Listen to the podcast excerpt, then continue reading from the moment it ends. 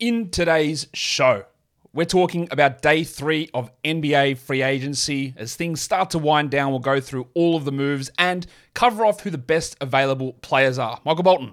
Thanks, Josh. It's Michael Bolton here, and it's time for another episode of the Locked On Fantasy Basketball Podcast. Let's get to it. Let's get to it, indeed.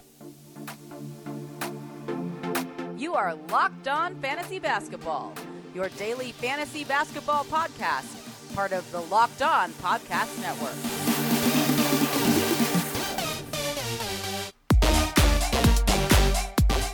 Hello and welcome to the Locked On Fantasy Basketball podcast brought to you by Basketball Monster. My name is Josh Lloyd and I am the lead fantasy analyst at basketballmonster.com. And you can find me on Twitter, as always, at redrock underscore bball, on TikTok at redrock underscore bball, and on Instagram at Locked On Fantasy Basketball. Today's episode is brought to you by FanDuel Sportsbook, official sportsbook of Locked On. Make every moment more. Visit fanduel.com slash locked on today to get started. Thank you for making Locked On Fantasy Basketball your first listen every day. We are free. We are available on all platforms. So I'm recording this at 8 p.m. Sunday, June, June, not June, July the 3rd.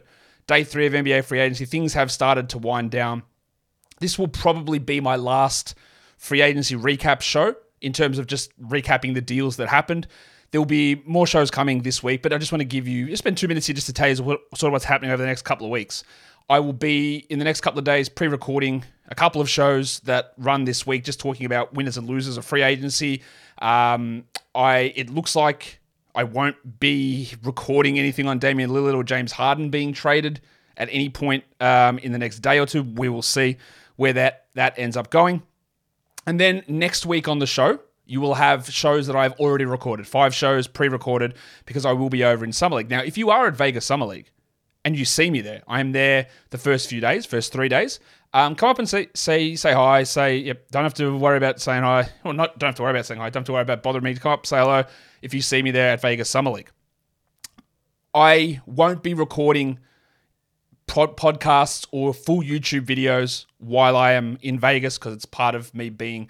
Uh, uh, yeah, I'm there working, obviously, but I'm also enjoying a slight vacation slash honeymoon while I'm there. So I won't be recording full videos. But what I will do, stay tuned to my Instagram and to my TikTok. I will and YouTube Shorts as well. I will put out probably obviously the shorts. I'll put out small clips on things that I see at Summer League.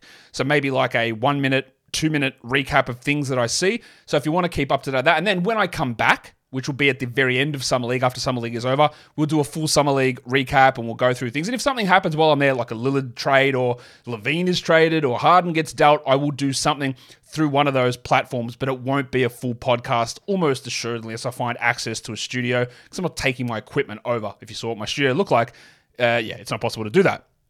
So that's the sort of rundown of things that happen. There will still be content coming. It'll be more in the Instagram um, stories, Instagram Reels, Instagram uh, or TikToks, uh, YouTube Shorts, and through the Twitter account as well as as what I'm putting out there. So that gets all of that stuff out of the way. Still more shows coming this week. Don't don't worry about that. If you are on YouTube, and I never say this at the start of the show, hit subscribe. We hit 60,000 subs during the season. Once the season was over, we dropped back down, but we're pushing back up, we're like 40 people away from hitting 60,000 subs again. Have a double celebration. So if you are watching this, hit that subscribe button. It's awesome. I love it when you do it. Let's talk about free agency. Let's talk about the moves that have happened since I last recorded. There's nothing hugely interesting. Some of the things are interesting. I can't remember if I told you who this episode was brought to you by, but I should do it again. This episode is brought to you by FanDuel Sportsbook, official sportsbook of Locked On. Make every moment more. Visit fanduel.com slash locked on today to get started. Apologies if I did it twice. Apologies if I did it late. Whoever's listening, you can take whatever apology is applicable to you. Let's talk about these deals. Wani. Let's get it on, Gilly. All right. Dante Exum.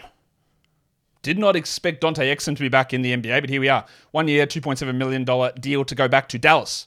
Exum played for Partizan in Europe last season, along with uh, first round, first round, no, early second round draft pick Tristan Vukcevic, um, and a lot of former NBA draft picks and NBA players. Mateo Lessort was in that. Lessort, Mateus Lessort, um, former Sixers big man draft pick. Who else was on that roster?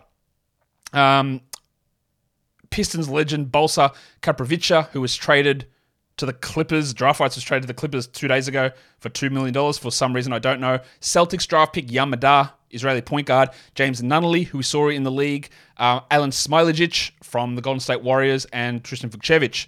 So Exum played on that team. Part of what you might have seen Exum for recently was he was the bloke who got body slammed by Guerschon Yabusele in that uh, EuroLeague final match against Real Madrid and got absolutely pummeled. Exum had a pretty pretty strong season. Now he's not going to start because Kyrie and Luka are there. He's not going to do that. But the role that like a Frank Ntilikina had last season, there's still Jaden Hardy there pretty clearly. But Exum was able to, and I think this is what's important to note, improve his shooting. He still has a lot of issues with his body and injuries, and he's not going to be able to play big minutes, but he doesn't have to do that. He's just a guy that I think they can be okay with considering as a rotation player. He shot 39% from three on almost three attempts per game. He got his free throws to 85%. In fact, his two years in Europe, 84.7% and 84.7%. And he did struggle with that at times. He averaged three assists a game. He averaged 12 points in 22 minutes for Partizan coming off the bench. He's just a solid defensive sized wing guard, point guard who provides insurance that's you know, better than having Theo Pinson run that, that uh, offense. So he's back. He's not going to be a fantasy guy. And even if Kyrie or Luka went down with a long term injury and Exum became a starter, knock on wood, that's what that noise is. Exum's not a great fantasy accumulator, but I think he has improved his game enough to be a useful enough NBA player. We just hope that he stays healthy. He's six six. He's got size. It's good. I didn't see this one yesterday, but Josh Christopher was a part of the deal where and I think there's a million teams involved in this deal where Dillon Brooks was moved to Houston as a sign and trade. Josh Christopher moved to Memphis in that deal. Now, Houston has cleared out a bunch of players. Ty Ty Washington, Usman Garuba go to Atlanta. Josh Christopher goes to Memphis. KJ Martin goes to the Clippers. They are doing one of the weirdest off seasons in I've ever seen. And I know I think that Christopher still could have developed into a rotation player. Maybe there's an opportunity for him in Memphis. Uh, we'll see what they can do with him. Um, but it's just it's and, and, I put this tweet out yesterday saying, man, what are the Rockets doing? They had this young core and then they just bury them by bringing in these other players so they can win ten more games. And people thought I was talking about trading away Washington and Garuba and Christo. And while I like all those players, that wasn't what I was talking about. I was talking about the fact that now Kevin Porter Jr. is not really going to play. Tari Eason, who was impactful as a second year player, is not really going to play. First round draft pick, number four overall, Amen Thompson, is not going to play a big role. Cam Whitmore, who they lucked into a pick 20, is not really going to see the floor. And while you can say, well, at some point you've got to get adults in the room, like what does Dillon Brooks actually do for you? What does Jeff Green do for you?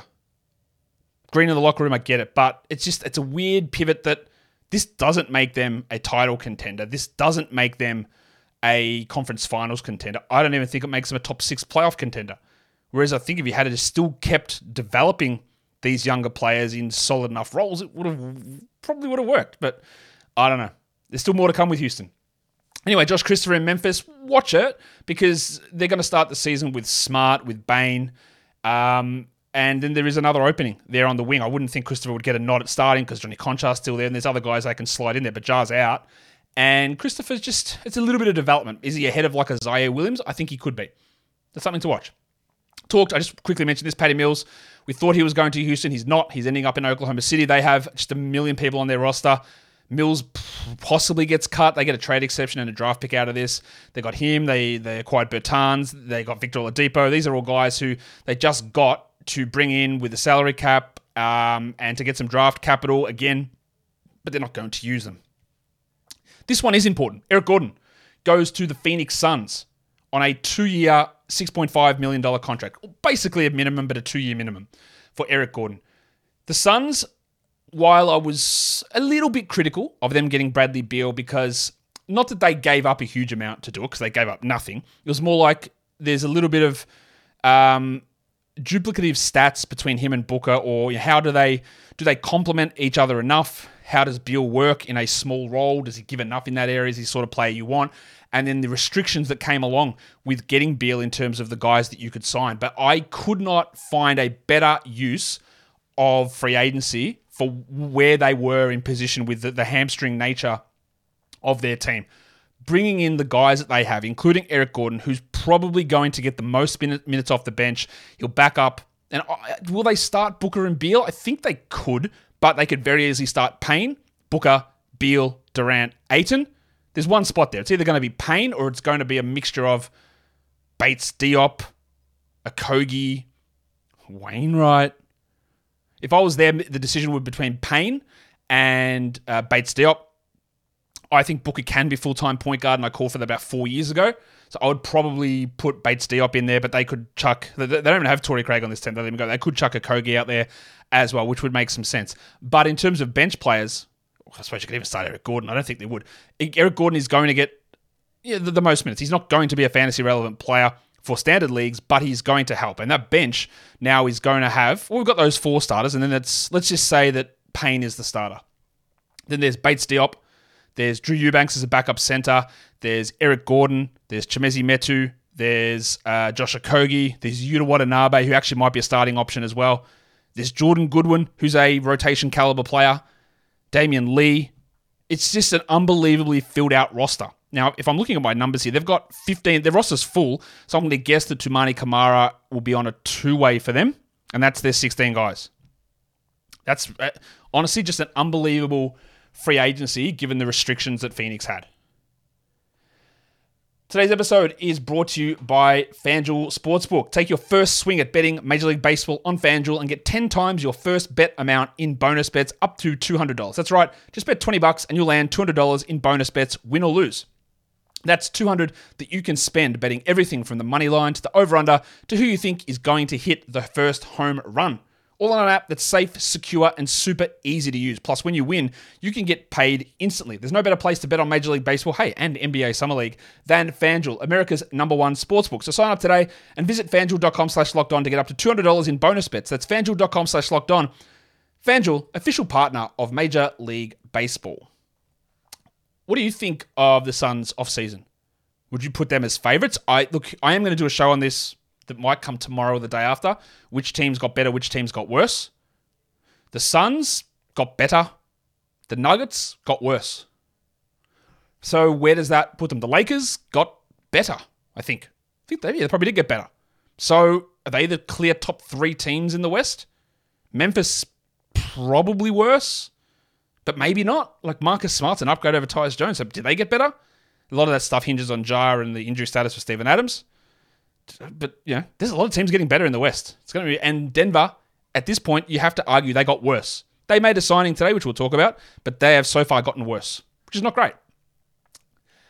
Cody Zeller goes to New Orleans, one year minimum salary. He barely, look, he was in Utah's camp at the start of the season last year, and then he was cut, and then he signed in like end of March for the Heat, and he was their backup center. So the Heat me recording this now, I do not know what's happening with Damian Lillard. We assume that he is favoured to go there, but with the way that things currently stand, the Heat have taken L's. L's all over the place in free agency. Gabe Vincent gone, Max Strus gone, Cody Zeller gone. They, yes, they brought in Thomas Bryant, but come on. they, they have taken L's. Now, that could all change if Lillard comes in, and maybe that is a huge W for them, probably is. But so far, the Heat are a big L in terms of free agency. Zeller, they had Jaxson Hayes and Willy Hernangomez backing up Valanciunas.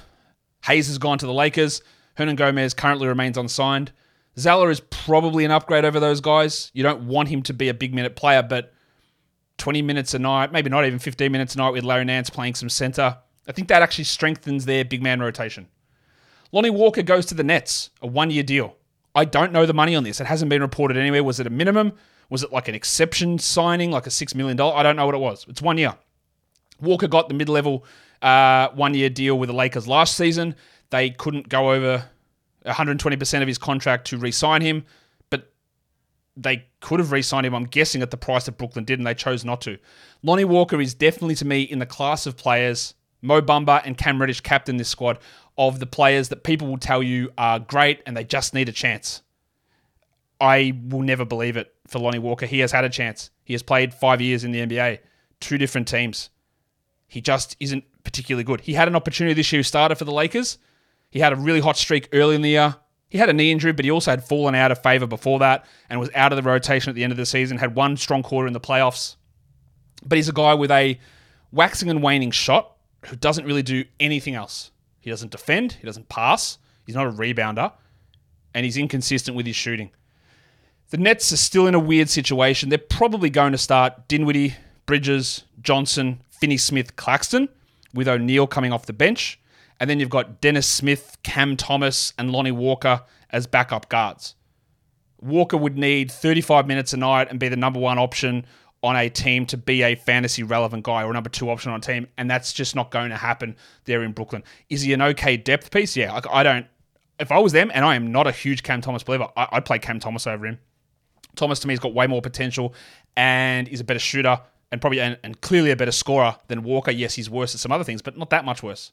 So I, I, don't mind bringing him in one year, cheap deal, rotation piece. They lost Seth Curry and Joe Harris as well, so there are some minutes there for him on the wing, the two or the three, whatever you want to say. But he's not a guy that's going to be an impact player. I don't think. I said that the Nuggets made a move. They did. They bring in Justin Holiday on a one-year minimum salary deal. Holiday's been. Have you guys playing that game uh, crossover? the game. It's like that um, immaculate grid for baseball, a little bit different, where you got to have the three columns and match the teams of guys that have played for both teams. He, Justin Holiday's a goat in that. Like he's played for so many teams. Him, Ish Smith, Jeff Green, chuck him in all those different spots, and they match so many of those different um, situations. Rob Covington's getting to that spot as well. Um, Holiday had been this solid guy who was a 40% shooter who could defend okay, but was often overrated by teams. But to me, he's he, I thought he looked dreadful last season. I think I think he's cooked. I thought he looked pretty bad in Atlanta. He came to Dallas and reputation alone got him starting those first two games. And then Jason Kidd did a good thing and went, oh no, oh no, and took him out of the rotation. He's everything should be there. Like he's a six five ish, six four, six five shooting guard, small forward, who has had forty percent three point shooting seasons from three in the past and has been a good defender. Unfortunately, he's not a good defender anymore he he has just it's again those guys who are much like we go back to Phoenix, talk about Torrey Craig, who are older players who have these little runs We go, oh, that's interesting, that's nice. Yeah, you would fit on a winning team. He's actually six six, sorry, not six five. You fit on a winning team. You did some okay things, but as soon as you start to hit that peak, and Holiday is now 34, and you've gone past your prime, the drop off becomes significant. And that happened last season. He shot 32% from three only. He played 15 minutes a game. The only two games he started were the two games with Dallas.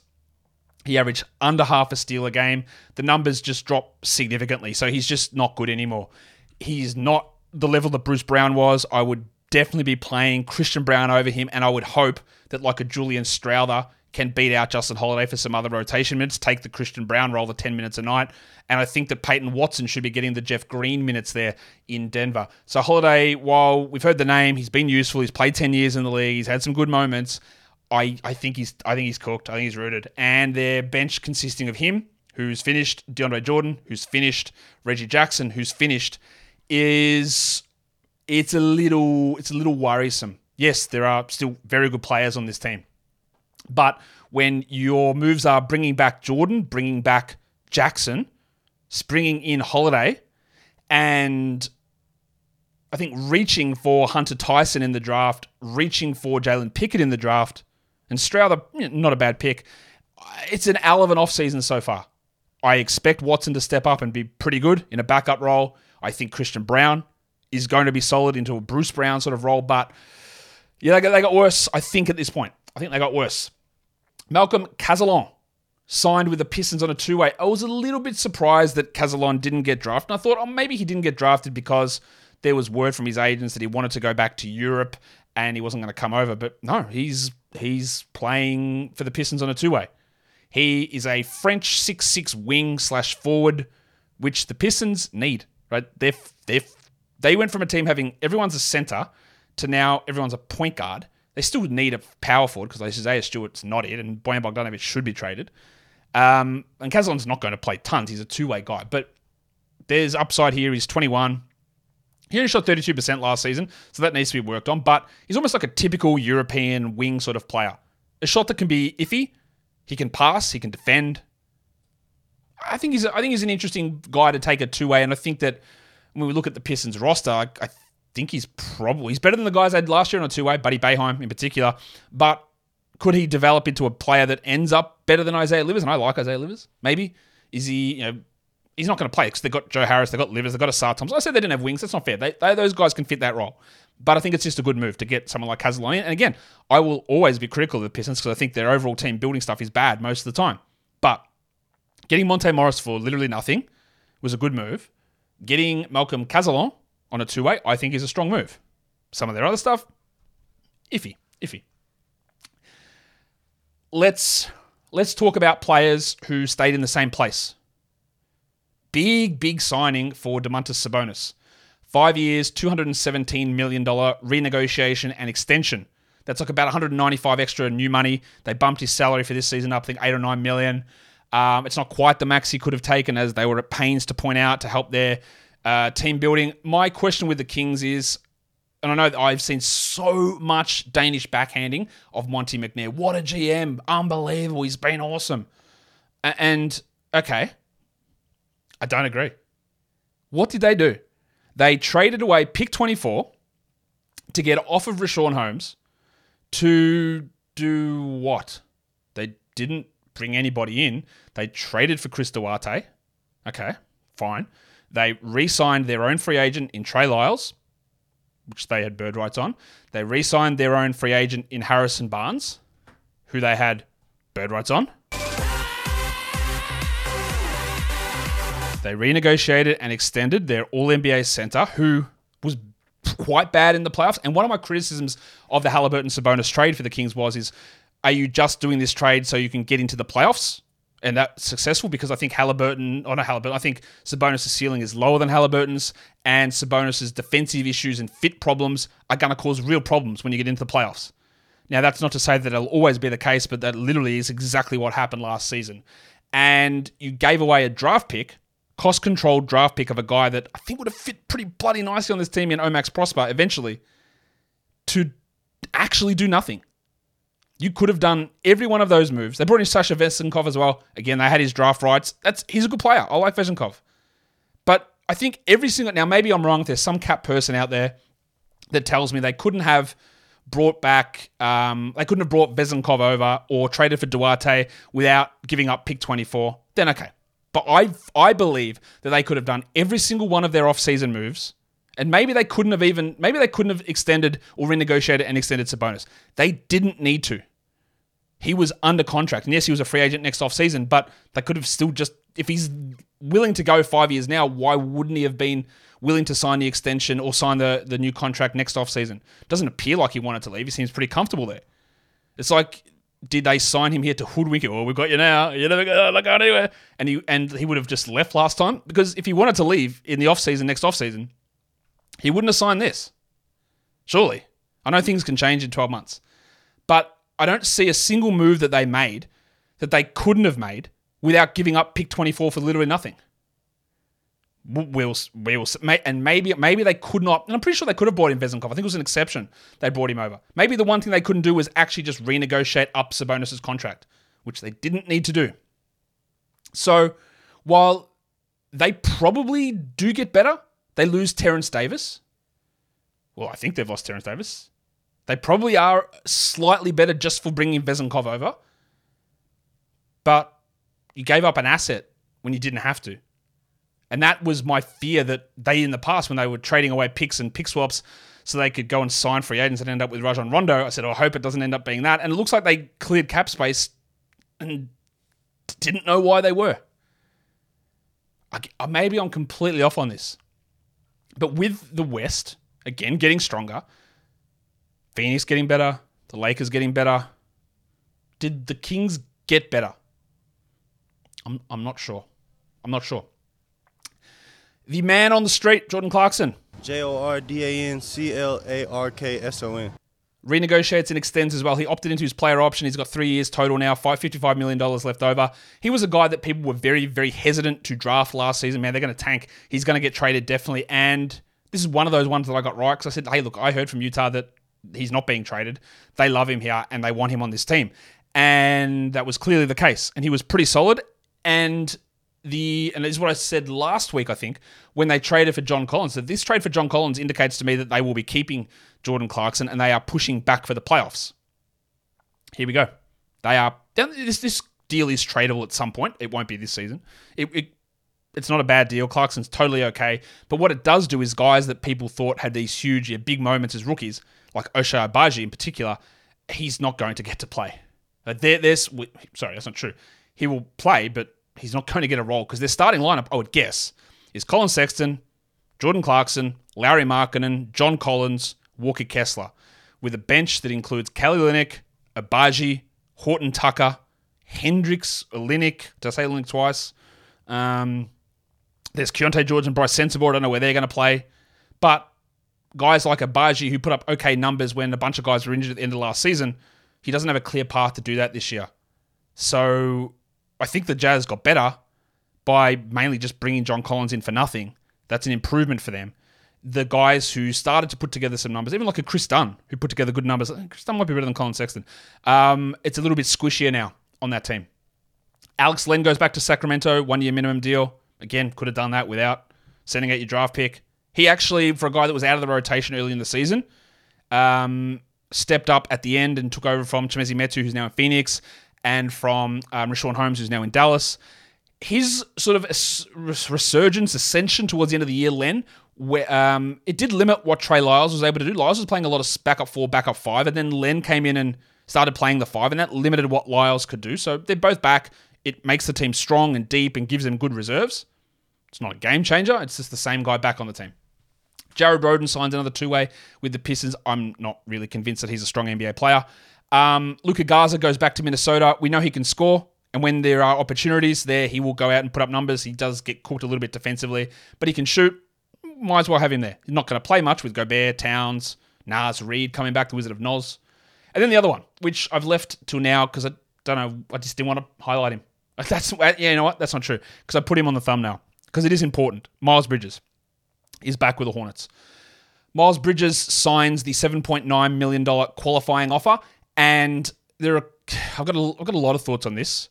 Miles Bridges did some pretty shitty things. That pretty shitty is underselling it. Was disgusting, and I have no sympathy for him whatsoever. Right? Disgusting stuff.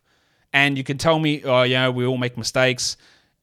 Bashing the shit out of the mother of your kids in front of them, it's, it's not a it's not, it's not a mistake that people make, right? It's it's shit. I don't know what was going on for him. Has he served the punishment? I get like maybe. What punishment did he have? Some community service? He didn't play all of last season. Sure, he's got a 10 or 20 game suspension, 10 game suspension to start this season. Um, but I, I he was very, very solid as a player the year before that. Really, really good. But what this indicates to me is that the arrival of the new owners in Charlotte, or the, again, ascension into power of those guys, and we talked about this last week saying there were some rumors that they weren't particularly keen on him being back. This is almost, and please, please understand what I'm trying to say here. This is almost best case scenario for Charlotte. You don't go out there and offer him four years, 50 million. You don't, and people go, man, why are you paying this guy this much? You have the tender that's out there, which I, I think I would have felt better about just pulling it and going, well, you know, just being, on, we don't want you on this team. But the ball was in his court. You didn't actually go out and technically offer him a contract. He just signed the restricted tender. That's it. And he's back on a one year deal, which I believe he can't be traded on. And then he hits the open market next season. But what this also shows is that the NBA, as a general rule, the NBA didn't, there was no market for him because he could have gone and signed an offer sheet with any team. Has to be three years to sign an offer sheet. But I'm guessing most teams were like, no, we don't. We'll sign you three years. Three years, ten million. That's that's me making up, not reporting that, but that's what I feel like might have happened. He said, "Well, I'll just sign the 7.9 million qualifying offer and become unrestricted. We'll see if another year being back in the spotlight rehabilitates his image, and other teams want to take uh, a reduced PR hit next summer versus this summer." And the Hornets, where does he fit now? So their lineup: Lamelo, Terry Rozier, Mark Williams, Brandon Miller. You think that's four of their five starters? Although Steve Clifford in the past has been unbelievably reluctant to play rookies. He has been on coaching teams who have had the fourth overall pick, Cody Zeller, the sixth overall pick, Mohamed Bamba. There's another guy in there that I can't really think, and he does not play them minutes. Mark Williams was a third string center until January. Eventually, he got the job towards the end of the year. So Brandon Miller's competition is going to be Bridges and it's going to be Gordon Hayward. So while it makes sense that Miller should start, maybe he doesn't. Maybe he doesn't. Maybe he plays 26 minutes off the bench. Bridges returning, I would guess he'd be the favourite to start at the four, but what does this mean for PJ Washington Jr.? Because he's still a restricted free agent. He was their starter at the four last season. Are they going to prioritise Bridges, who they don't appear to have great um, value on bringing back long term because they would have signed into a longer term deal? Does Bridges just stay as a reserve, even though he's a better player than Hayward? He's a better player than Miller. He's a better player than Washington right now. I, I assume one year out of the game, I assume he's still that good. So it is an interesting scenario. This doesn't automatically make Miles Bridges a top 50 fantasy player that he was back two years ago. Because there's still some uncertainty of how the Hayward, Miller, Washington, Bridges, all those four guys, how they're going to work into the 96 minutes that are available at the four and the three. Still some question marks there. And I don't know what happens with Washington. And that brings us to talking about the best players. Well, not the best. Not this isn't in order either. But the players who are available still in free agency. PJ Washington's up there. Restricted free agent. He's wildly inconsistent. I think he's an okay defender. He's quite short. He's not a great rebounder. The shooting's all over the place. But I think he's worth it. If I was a if I was the Bulls, I'd be trying to get him in. I don't think they can with their contract or their cap situation. Um, yeah, the Spurs. There are plenty of teams like currently the Miami Heat's power forward still is Caleb Martin. PJ Washington there would be awesome. I don't think they can't do it. It needs to be weird side and trade sort of stuff. There's a whole bunch of stuff that will need to happen. But Washington's an okay player. He's probably a starting caliber player and could get pushed into a very small role this season, depending on how restricted free agency plays out. And the same goes with Grant Williams who I think would be awesome in San Antonio. Whether he would start next to Wembanyama or play 25 minutes off the bench behind Wembanyama and Collins, I don't know. He is a guy that's never going to be a fantasy great option, Grant, but he's available, and I don't think he's back in Boston to be their fourth big man behind Porzingis, Rob Williams, and Al Horford. Christian Wood's available. It's rough to be a big man. Is what we talk about a lot in drafting in fantasy, but also drafting in real life. Is there are so many solid, not unless you're an elite, elite big man, Embiid, Jokic, those guys are game changers, right? Unless you're an elite, elite big man, there's just so many mid big men. You can find 50 of them who could all start and play 24 minutes. And Christian Wood's one of them. Grant Williams is one of them. PJ Washington's one of them. And that suppresses their market. And that's why when you overspend on centers, that I'm going to be critical. And that's back to the Sabonis stuff. He's not on the Embiid Jokic level. He's he's very good. He's not on that level. So does that end up somewhat of an overpay? Wood's available. His defense is atrocious. We know he can score. If he ends up on a really bad team, he will put up numbers. But I, I, I can't see a great fit for him at this point. Kelly Oubre, the guy that is seems destined to be one of the last players signed in free agency. When he came to Charlotte the first time, he was you know, he signed in like September on some weird deal and really elevated last season because Ball was out, Hayward was out, Bridges was gone. Martin was out all season. He is quite a bad fantasy player who took advantage of the opportunity to score 20 points per game last season. He is, to me, a very clear reserve player. He'll find a role somewhere as a sixth or seventh man, but I doubt he's a fantasy option. Dario Saric is available still too. Another big man who's just solid enough. Reserve big man, starting big man, power forward, center, probably more center. Shooting goes back and forward. Defense is below average, probably. But he's an okay player. He's a rotation player. He's got a spot somewhere. Ayo is a restricted free agent. I don't think he's back in Chicago. Yes, they lost Pat Beverley, but they brought in Jevon Carter and they re signed Coby White, and there is Alex Caruso there. So I'm not sure that Chicago looks to bring him back. I am very much more down on Dosunmu than others, although I do think he would make sense. Like if he went to San Antonio, really solid backup or minute split guy with Tre Jones. I'd be looking into that as San Antonio. And I don't love Dosunmu as a player. I think he is destined to be a backup in the NBA. Paul Reed, restricted free agent. I think the Sixers should be looking to bring him back to be their backup behind Embiid. I think they will. It won't be a big contract. It might be like three years, 15 or something. Malik Beasley's available. He is a shooter, and that is it. He's one of the best at getting shots up. They don't always go in, and he sucked in LA. He had some moments at times in Minnesota and sometimes in Utah, but ideally he's a bench scoring guard who needs the shots to go in. And you worry that if that shooting's not there, he's basically unplayable. Basically unplayable because his defense is terrible. But he's available and he, he will be signed somewhere, I'm sure. And then we get in, hold on to your dicks, guys. We get into a bunch of other centers who are available. Mo Bamba. One, two, three, four, five. Bamba is, like I said earlier, he's in that group of players that everyone thinks he just needs a chance, man. Mo Bamba is okay. He is okay. He can sort of shoot. He can block shots. He's a bad defender. His basketball IQ seems on the lower side. He can't pass. He's a black hole. He gets cooked too much, but he puts up highlight plays. Man, we just need a big man who blocks shots and shoot threes. That's really good if you're Kristaps Porzingis. But Bamba just takes so much off the table. If you bring him in as a third center, I'm never going to argue with you on that. If you bring him in as a backup to play 15, 16 minutes a night, totally okay. Totally okay. The reason the Magic got the first overall pick to draft Paolo Banchero is they played Mo Bamba as a starter. And he's not that player. He can be okay, but he's just all over the place in terms of um, consistency and defense and even shooting.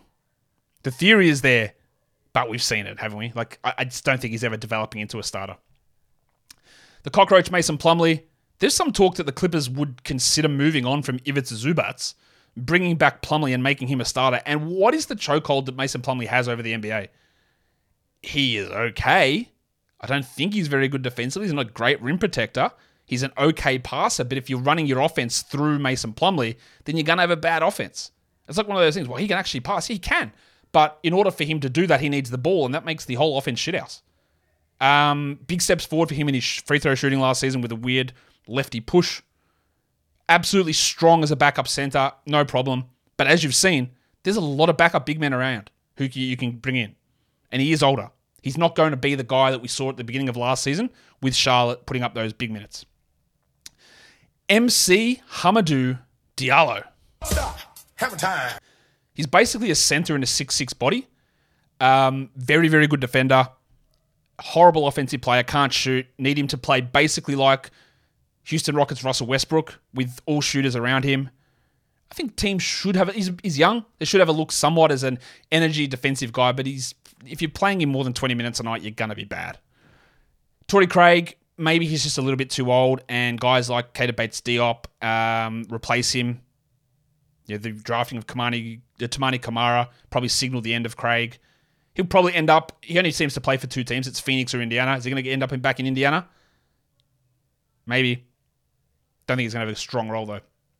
I like these next two players a lot. Terence Davis. That's not true. Terence Davis, real shipbloke energy. Not quite as bad as Bridges, but shipbloke charges for him when he's up in Toronto. I think he can be a decent NBA player, but he's never really had that. He's never really stuck anywhere, and there's reasons for that. I think Lindy Waters, who I don't know why Oklahoma City retracted his qualifying offer. I, I think he look. If we had this is hmm, okay.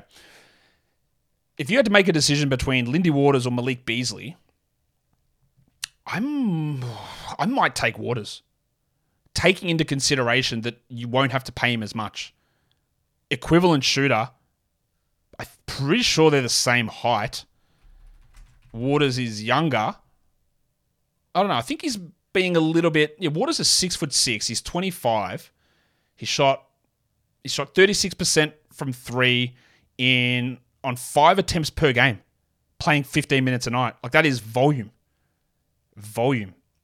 There are issues with the rest of his game, but he's a minimum guy. I, I the way that Thunder developed him and especially Isaiah Joe, Waters can be that guy on another team. Bismack Biyombo, still a really strong rim protector, but obviously older and offense is disgusting. But another big man that you can bring in and say, okay, if you need to get out there for 10 minutes, 15 minutes, 19 minutes and do something, I feel okay about it. Svi Mykhailiuk, I would sort of said he was done and then ended in Charlotte when they shut everybody down and started and played well. Now, he's not a starter. He's not going to get a starting role anywhere. But I thought Svi was really, really solid and probably should be looked at as a backup third shooting guard sort of a player. Interesting sort of guy. The last group of guys, there are a few names here I think are interesting. Javonte Green, maybe his knee is just rooted. He was better than Patrick Williams last season. He's like an undersized power forward. Think even like Hamidou Diallo, but better offense. I would, if I'm a good team, if I'm Denver, this is what I would have prioritized over Justin Holiday. He is a guy that should sign with a playoff type of team, and he can be useful. Jaylen Nowell, with the uh, bringing in of Shake Milton, re-signing of Nickeil Alexander Walker, doesn't look like he's back in Minnesota. There is scoring, very much scoring upside. He did have some disappointing moments. I still think he's worth a flyer. Trendon Watford was weirdly cut by the Blazers. He had some moments. He can't really seem to stay healthy. He's probably a little bit undersized to play the five. I would absolutely be giving him a shot. Like the Celtics brought in Oshae Brissett. I think Watford's way better than Oshae Brissett. But that's the sort of situation where I think Watford can thrive. Terrence Ross, yeah, I fear he might be cooked. Struggled with the Suns, didn't play well with the Magic. A shooter who hasn't shot well for a while. I wouldn't be prioritizing him. I would be looking at Dom Barlow, who played as a two-way guy for the Spurs. Hasn't been brought back yet. Probably will be. But a big man from overtime elite who's got some defensive chops. Theo Maledon, much like Svi Mykhailiuk, thought he played okay towards the end of last season. And when you're looking for a third string point guard, uh, he can hold up in that role, maybe even a backup. He's, a, he's an okay player. Anthony Lamb, um, we saw Ty Jerome get signed by the Cavs. Lamb, I thought, was played way too much by Steve Kerr last season. The Warriors should not bring him back, and he's also got real shiploak tendencies too. But he is available. I don't think I'd prioritize him. And then Wenyen Gabriel, who I thought showed some flashes as well for the Lakers last season, and just another big man with some bounciness, maybe some shooting upside. Probably does deserve to be on an NBA roster somewhere. And that will do it for me today. Don't forget, follow this podcast, Apple Podcast, Google Podcast, Stitcher, Spotify, and on the Odyssey app and on YouTube. Thumb it up. Leave your comments down below, guys. We are done here. Thank you so much for listening, everyone. See ya.